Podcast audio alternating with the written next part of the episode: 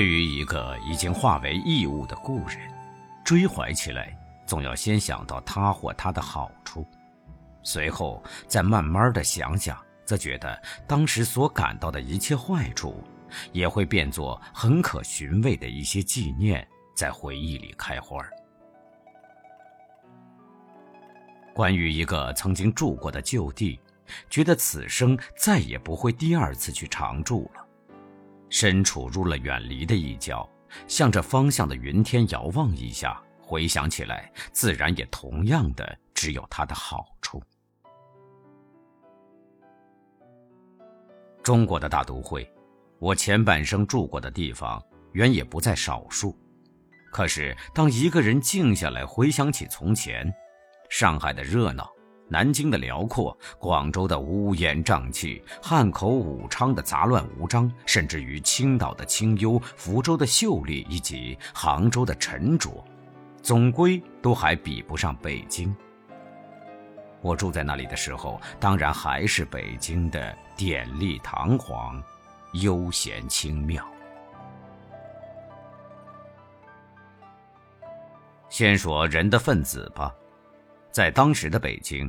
民国十一二年前后，上自军财阀、政客、名优起，中经学者、名人、文士、美女、教育家，下而至于富贩、拉车铺小摊的人，都可以谈谈，都有一艺之长，而无赠人之貌。就是由箭头店见来的老妈子，除上炕者是当然以外，也总是衣冠楚楚，看起来不觉得会令人讨嫌。其次说到北京物质的供给呢，又是山珍海错、洋广杂货以及萝卜白菜等本地产品无一不备、无一不好的地方，所以，在北京住上两三年的人，每一遇到要走的时候，总只感到北京的空气太沉闷，灰沙太暗淡，生活太无变化。一边出走。出前门便觉凶疏，过卢沟方知天晓，仿佛一出都门就上了新生活开始的坦道似的。但是，一年半载在北京以外的各地，除了在自己幼年的故乡以外去一住，便也会得重想起北京，再希望回去，隐隐的对北京害起剧烈的怀乡病来。这一种经验。原是住过北京的人个个都有，而在我自己却感觉到格外的浓，格外的切。最大的原因或许是为了我那长子之骨，现在也还埋在郊外广义园的坟山，而几位极要好的知己又是在那里同时毙命的受难者的一群。北平的人事品物。原是无一不可爱的，就是大家觉得最要不得的北平的天后和地理联合上一起，在我也觉得是中国各大都会中所寻不出几处来的好地。为叙述的便利起见，想分成四季来约略的说说。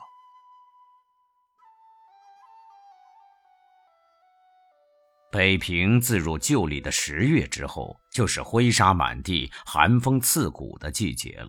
所以，北平的冬天是一般人所最怕过的日子。但是，要想认识一个地方的特异之处，我以为顶好是当这特异处表现的最圆满的时候去领略。故而，夏天去热带，寒天去北极，是我一向所持的哲理。北平的冬天，冷虽则比南方要冷得多，但是北方生活的最大悠闲，也只有在冬季使人感受的最彻底。先说房屋的防寒装置吧。北方的住屋并不同南方的摩登都市一样，用的是钢骨水泥冷热气管。一般的北方人家。总只是矮矮的一所四合房，四面是很厚的泥墙，上面花厅内都有一张暖炕，一所回廊，廊上是一带明窗，窗沿里糊着薄纸，薄纸内又装上封门，另外就没有什么了。在这样简陋的房屋之内，你只叫把炉子一生，电灯一点，棉门帘一挂，在屋里住着，却一辈子总是暖顿顿，像是春三四月里的样子。尤其会得使你感觉到屋内的温软堪恋的，是屋外窗外面呜呜在叫嚣的西北风。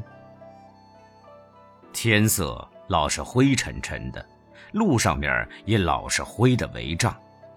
而从风尘灰土中下车，一踏进屋里，就觉得一团春气包围在你的左右四周，使你马上就忘记了屋外的一切寒冬的苦楚。若是喜欢吃吃酒、烧烧羊肉锅的人，那冬天的北方生活就更加不能够割舍。酒已经是御寒的妙药了，再加上以大蒜与羊肉酱油合煮的香味儿，简直可以使一室之内胀满了白的水蒸温气。玻璃窗内前半夜会留下一条条的青汗，后半夜就变成了花色奇异的冰纹。到了下雪的时候呢，景色当然又要一变。早晨从后棉被里张开眼来，一世的清光会使你的眼睛眩晕。在阳光照耀之下，雪也一粒儿一粒儿的放起光来。蛰伏的很久的小鸟，在这时候会飞出来觅食振铃，谈天说地，吱吱的叫个不休。数日来的灰暗天空，愁云一扫，忽然变得澄清见底，异障全无。于是，年轻的北方住民就可以迎屋外的生活了，溜冰、做雪人、赶冰车、雪车，就在这一种日子里最有劲儿。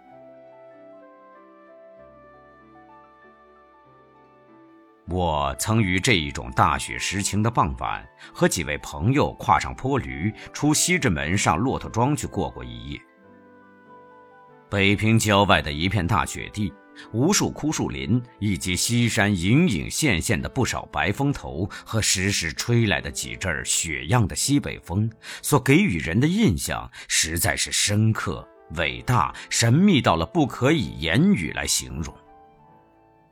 直到了十余年后的现在，我一想起当时的情景，还会得打一个寒颤而吐一口清气，如同在钓鱼台溪旁立着的一瞬间一样。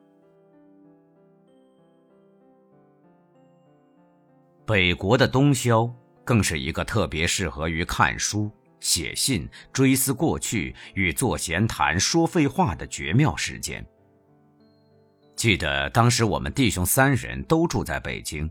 每到了冬天的晚上，总不远千里的走拢来聚在一道，会谈少年时候在故乡所遇所见的事事物物。小孩们上床去了，佣人们也都去睡觉了，我们弟兄三个还会得再加一次煤，再加一次煤的长谈下去。有几宵，因为屋外面风紧天寒之故。到了后半夜的一二点钟的时候，便不约而同的会说出“索性坐坐到天亮”的话来。像这一种可宝贵的记忆，像这一种最深沉的情调，本来也就是一生中不能够多享受几次的昙花佳境。可是，若不是在北平的冬天的夜里，这趣味也一定不会得像如此的悠长。总而言之，北平的冬季是想赏识赏识北方意味者之唯一的机会。这一季里的好处，这一季里的琐事杂役，若要详细的写起来，总也有一部《地经景物略》那么大的书好做。我只记下了一点点自身的经历，就觉得过长了。下面只能再来略写一点春和夏。以及秋季的感怀梦境，聊作我的对着日旧沦亡的故国的哀歌。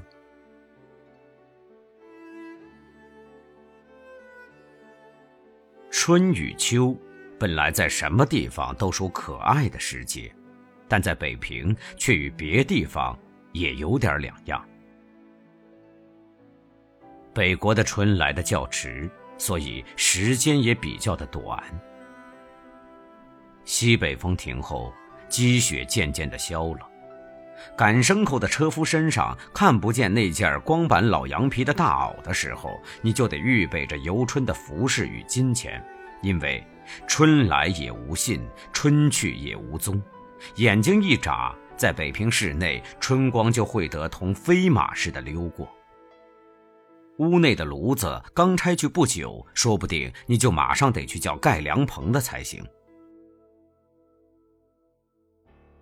而北方春天的最值得记忆的痕迹，是城乡内外的那一层新绿，如洪水似的新绿。北京城本来就是一个只见树木不见屋顶的绿色的都会。一踏出九城的门户，四面的黄土坡上更是杂树丛生的森林地了。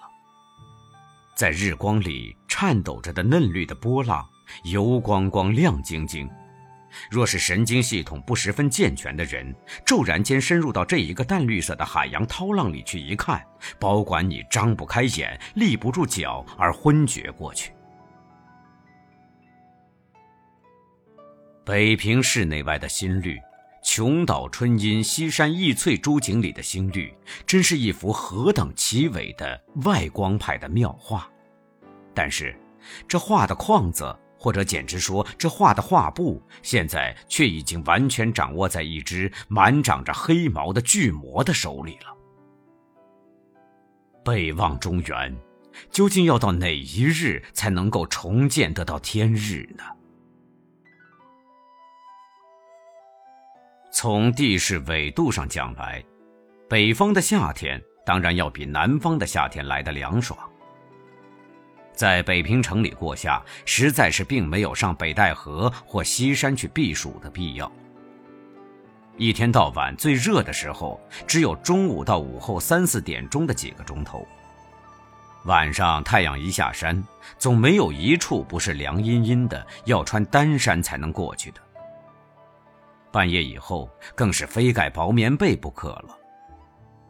而北平的天然冰的便宜耐久，又是夏天住过北平的人所忘不了的一件恩惠。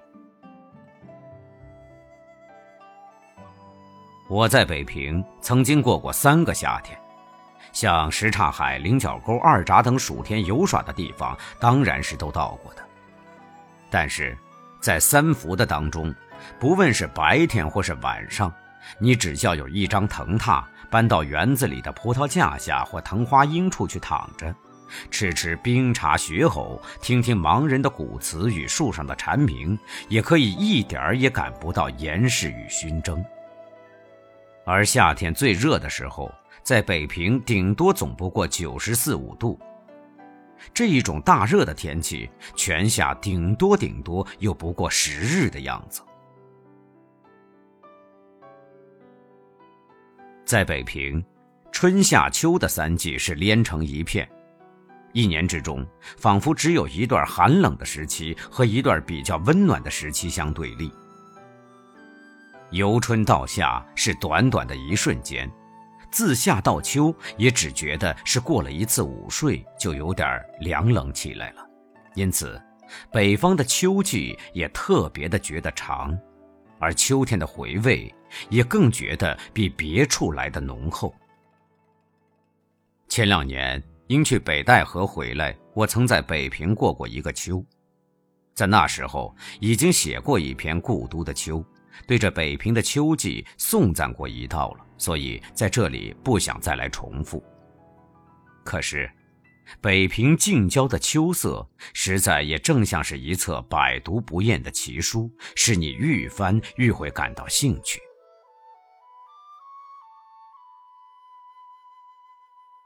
秋高气爽、风日晴和的早晨，你且骑着一匹驴子上西山八大处或玉泉山碧云寺去走走看。山上的红柿，远处的烟树人家。郊野里的芦苇黍稷，以及在驴背上驮着生果进城来卖的农户店家，保管你看一个月也不会看厌。春秋两季本来是到处都好的，但是北方的秋空看起来似乎更高一点北方的空气吸起来似乎更干燥健全一点而那一种草木摇落、惊风肃杀之感，在北方似乎也更觉得要严肃、凄凉、沉静得多。你若不信，你且去西山脚下农民的家里或古寺的殿前，自阴历八月至十月下旬去住他三个月看看。古人的悲哉秋之为气，以及狐家互动、木马悲鸣的那一种哀感，在南方是不大感觉得到的。但在北平，尤其是在郊外，你真会得感至极而涕零，思千里兮命驾。所以我说，北平的秋才是真正的秋，南方的秋天不过是英国话里所说的印第安的夏天，或叫做小春天气而已。统观北平的四季，每季每节都有它的特别的好处。冬天是室内饮食演息的时期，秋天是郊外走马调鹰的日子。春天好看新绿，夏天饱受清凉。至于各节各季正当一换中的一段时间呢，又是别一种情趣，是一种两不相连而又两都相合的中间风味儿，如雍和宫的打鬼、静业庵的放灯、丰台的看芍药、万生园的寻梅花之类。五六百年来文化所聚萃的北平。一年四季无一月不好的北平，我在摇曳，我也在深住，祝他的平安进展，永远的为我们皇帝子孙所保有的旧都城。